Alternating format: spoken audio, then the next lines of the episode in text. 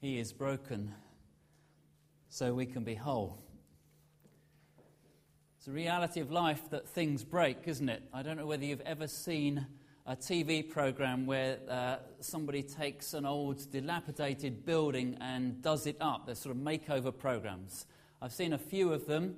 Uh, I was watching one a few weeks ago where they, uh, a couple wanted to buy a really run-down old property in Spain, and they were somewhere in southern Spain, and they'd found this property on the top of a hill with fantastic views. But these buildings were incredibly old and dilapidated, and looked as if you know if you sneezed they would just fall down. It was that they were that poor. And uh, they just wanted to take these buildings and renovate them and uh, create uh, a sort of bed and breakfast holiday place up in the hills in Spain. And I just looked at it and thought, goodness me, why would you want to take on a project like that? And often when you watch these programs, uh, it is uh, guys of my age and a bit older who are sort of coming up to retirement age and think, I need a project. And, uh, and they, they kind of buy the most dilapidated property they can find and then they do it up. And months and months and months of sweat and blood and tears and, and loads and loads of money. Uh, and then eventually they create their wonderful dream house out of this old rundown thing that was no good to anybody. This total renovation that you see unfold over the next year or two as the TV uh, cameras follow them.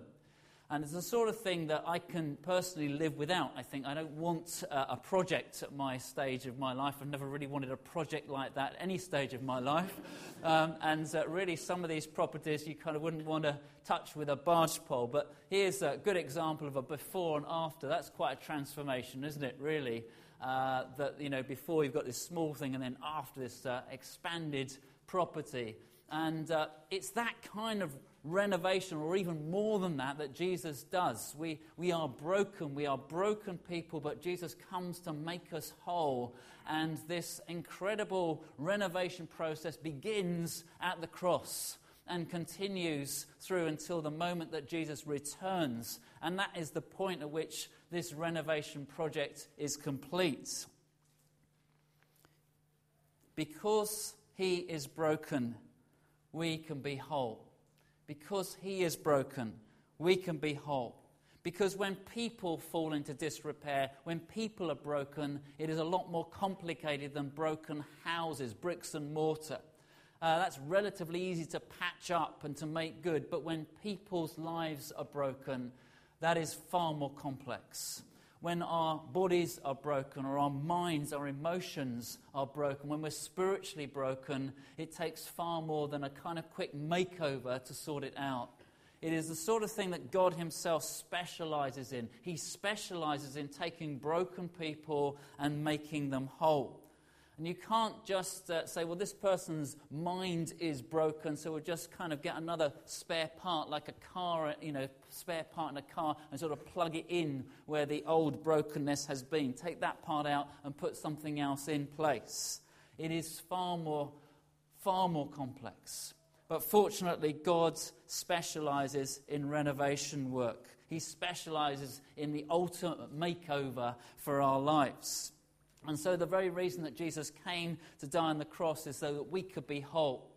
It starts here, it starts with the cross. It continues all the way through to when Jesus returns. We catch a glimpse of how we can be whole even here and now. We are living between the tension of the cross and the second coming when the whole renovation will be completed. And in some ways, we capture and, and, and catch something of the wholeness that Jesus has come to bring. Our lives are not perfect. We're still living between the tension of the cross and the second coming when it will all be made good. But we can catch a glimpse of it now. We get a foretaste of what that wholeness is like we, as we come to faith in Jesus Christ, we do understand something of that wholeness that He has come to bring, which we will one day enjoy in all its fullness. And so, this idea of uh, Jesus being broken for us so that we can become whole runs all the way through Jesus' ministry. Firstly, He's restored the broken. That's underlined in His manifesto. It's underlined in His manifesto. I don't know how many of you or how many of us saw the debate last night with the politicians. I didn't see it, but I understand all seven uh, party leaders were debating. Uh, they're all trying to promise or outpromise one another on what they're going to do if they win the next election. And so they've all got manifestos, or I assume they have now. They've all got promises that they are actually stating, this is what we'll do if we come into government. Well, Jesus had a manifesto. His manifesto was written some 700 years earlier by the prophet Isaiah. And Jesus, uh, in, in his early days of his ministry, goes to the synagogue and uh, they say, Come and read the scripture to us. And so he stands up. It's recorded in Luke 4 16 to 19. And it says this On the Sabbath day, he went into the synagogue, as was his custom. And he stood up to read, and the scroll of the prophet Isaiah was handed to him. And unrolling it, he found the place where it is written, The Spirit of the Lord is on me, because he has anointed me to proclaim good news to the poor. He has sent me to proclaim freedom for the prisoners and recovery of sight for the blind, to set the oppressed free, to proclaim the year of the Lord's favor. From the very outset, Jesus is saying, I have come to help those who are broken. I've come to help those who are poor, who are oppressed, who are captives, who are ill and sick. I've come to take their brokenness and give them hope of wholeness. That was his manifesto. He set it out at the very beginning of his ministry. Restoring the broken was also symbolized at the Lord's at the Last Supper, at that meal that he shared with his disciples. Mark 14, verse 22 tells us while they were eating, Jesus took bread, and when he had given thanks, he broke it and gave it to his disciples, saying, Take it, this is my body. We watched John earlier just take that loaf and pull it apart and tear it into four sections, and we all shared the one loaf together, that the, the one piece of bread representing his body broken for us. Often, when we come to the Lord's Supper or communion or whatever we call it, uh, we say, This is my body broken for you, his body broken for you. We reenact the Last Supper. It reminds us that Jesus' body was broken, but he's also present with us by his Spirit. We're not just remembering a historical event from 2,000 years ago, but we're remembering that as we break the bread, he is also with us right now by his Spirit. And so we say, the body of Christ broken for you. It reminds us that this sacrifice is effective for us now in our generation. It has been effective for every generation because he continues to live by his Spirit. And so it's true to say he is broken, and his brokenness continues to offer us wholeness. Thirdly, restoring the broken was demonstrated in Jesus' death. In another great passage from the book of Isaiah, we read this But he was pierced for our transgressions, he was crushed for our iniquities. The punishment that, that brought us peace was on him, and by his wounds we are healed. And that word healed means that we are made whole. It means not just physical healing, it means we are made whole in every sense, emotionally and spiritually, and in every sense we are made whole because of what He has done on the cross. So He died on the cross so that our brokenness could be replaced by His wholeness. So we have things in our lives which are broken, like relationships, like our bodies, like emotions, like our family. And Jesus comes and he takes this and he offers us wholeness instead of that brokenness. We have brokenness in our homes uh, and in our friendships, and he comes and takes those things and offers us wholeness. He shows us the way that we can be offering forgiveness to one another when our relationships are broken uh, maybe a relationship in the home or in, in, in the workplace. We, he comes to show us how uh, forgiveness works. I have a friend who uh, was working in a hospital, a private hospital, and uh, he, he had this kind of, you know, broken relationship at work. And he, and he said, you know, I had this, this woman that I was working with. I just couldn't stand the woman. I just didn't, you know, couldn't connect with her, relate to her at all. She was always winding me up, rub, rubbing me up the wrong way. And in the end, he thought, I'm a Christian, I better pray about this relationship at work, which is broken. And so he started to pray about it, and he, he found that over the period of the next few weeks, his relationship with this woman began to change. His attitude began to change towards her, and then somehow her attitude changed towards him, and they ended up being really good work colleagues. Now, he hasn't invited her to tea. Uh, she's probably not on his Christmas uh, uh card list, but the relationship was built and re- restored to some extent.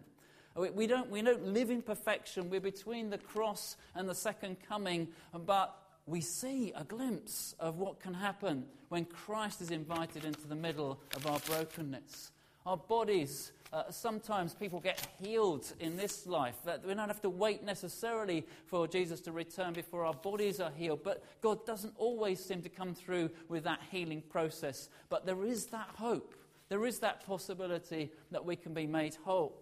Some of us have problems with our neighbours, uh, and there's a brokenness there. Some have brokenness in their minds and uh, looking for healing there. And sometimes God brings that healing. Uh, our health is another issue. Uh, some of the things that uh, happen in our bodies, we think, I can't explain it. We don't know where God is sometimes. But sometimes the, the reality of the future breaks into the present and we see healing. Same with our emotions. There are all sorts of things that tear us apart emotionally, but we can come to Jesus for healing. He has come so that our brokenness can be made whole. And that will ultimately happen when he returns, and it will be a wonderful moment. But even now, we can see glimpses of that wholeness breaking in. But it doesn't stop there. Because we are broken others can be made whole. Even our brokenness has a positive impact on other people because when we share our brokenness, it opens up the way powerfully for healing.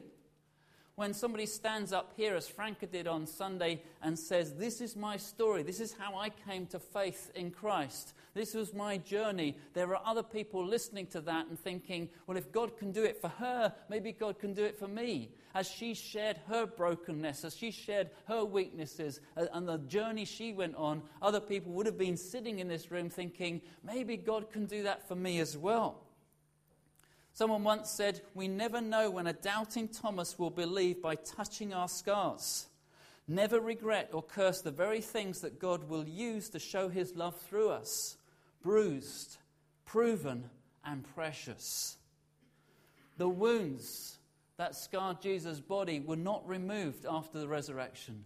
After the resurrection, those wounds were still there in his body to remind us of what he'd been through. But as Thomas, doubting Thomas, touches those wounds, he realizes there's a transformation that happens. He realizes that Jesus is r- risen from the dead. Up until that point, he's been totally skeptical about it. But as he touches the wounds, he goes from being the skeptic to being the believer. My Lord and my God. How often, when we've been broken in our lives, do we wish uh, to return to our undamaged condition? And yet, somehow, God uses the wounds that we still carry in us, whether they're emotional or physical or mental, whatever they are, He uses those wounds so that we can share our weakness with other people. We can allow other people to touch those sensitive places in our lives because they themselves also might find healing and wholeness. Isn't that wonderful? That God takes our brokenness and allows other people to find wholeness because of our brokenness if you know that you're broken in some way, that the trials of life have left you in need of a serious makeover, real renovation, you need to give your life to Jesus Christ. It starts here. The renovation starts here. He is the specialist in human makeovers. No one else can offer you a fresh start in the way that He can. No one else can restore damaged people. No one else can take our brokenness and make it work for the wholeness of other people. Jesus knows our pain and he's been here and he's done it. Hebrews 2:18 says because he himself suffered when he was tempted, he is able to help those who are being tempted. And so he doesn't just die on a cross and then disappear for a few thousand years and then suddenly reappear uh, at the second coming. He ascended into heaven and he is with us by his spirit. And so, the very things that cause us pain, the brokenness we experience, He is alongside us by the power of the Spirit all the way through until He returns. He has been here, He's done it, He understands what we're going through. So, if you don't have a personal relationship with Jesus, or if you do have a personal relationship with Jesus, what I'd like us to do in a moment is just to stand together and pray and reaffirm our faith in Jesus. Thank Him for His brokenness that we might be whole. And if you don't, as uh, at the moment, you wouldn't say, I'm, I'm definitely a Christian, well, make this a prayer, a moment when you make that commitment to follow Him. So let's stand together and let's pray this prayer together out loud. Lord Jesus, thank you that you love broken people. Thank you that you know me and love me just as I am. Thank you that you came to die for my sins and to restore my life. Thank you that you rose again from the dead and ascended into heaven. I give my life to you now and ask that you would make me whole.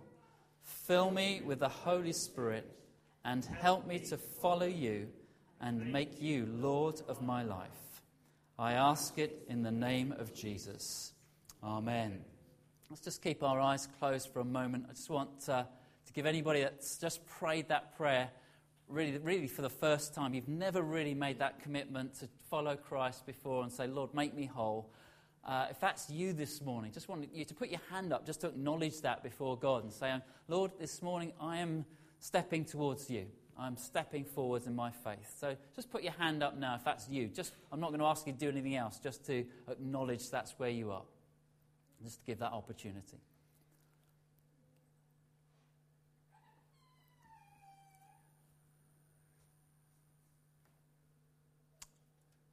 Lord, thank you so much for hearing our prayers. We've prayed it out loud together. Thank you that you've, you've heard the prayer of at least one person here this morning who's saying, I just want to make that step now and ask and invite Jesus in to make me whole where I'm broken.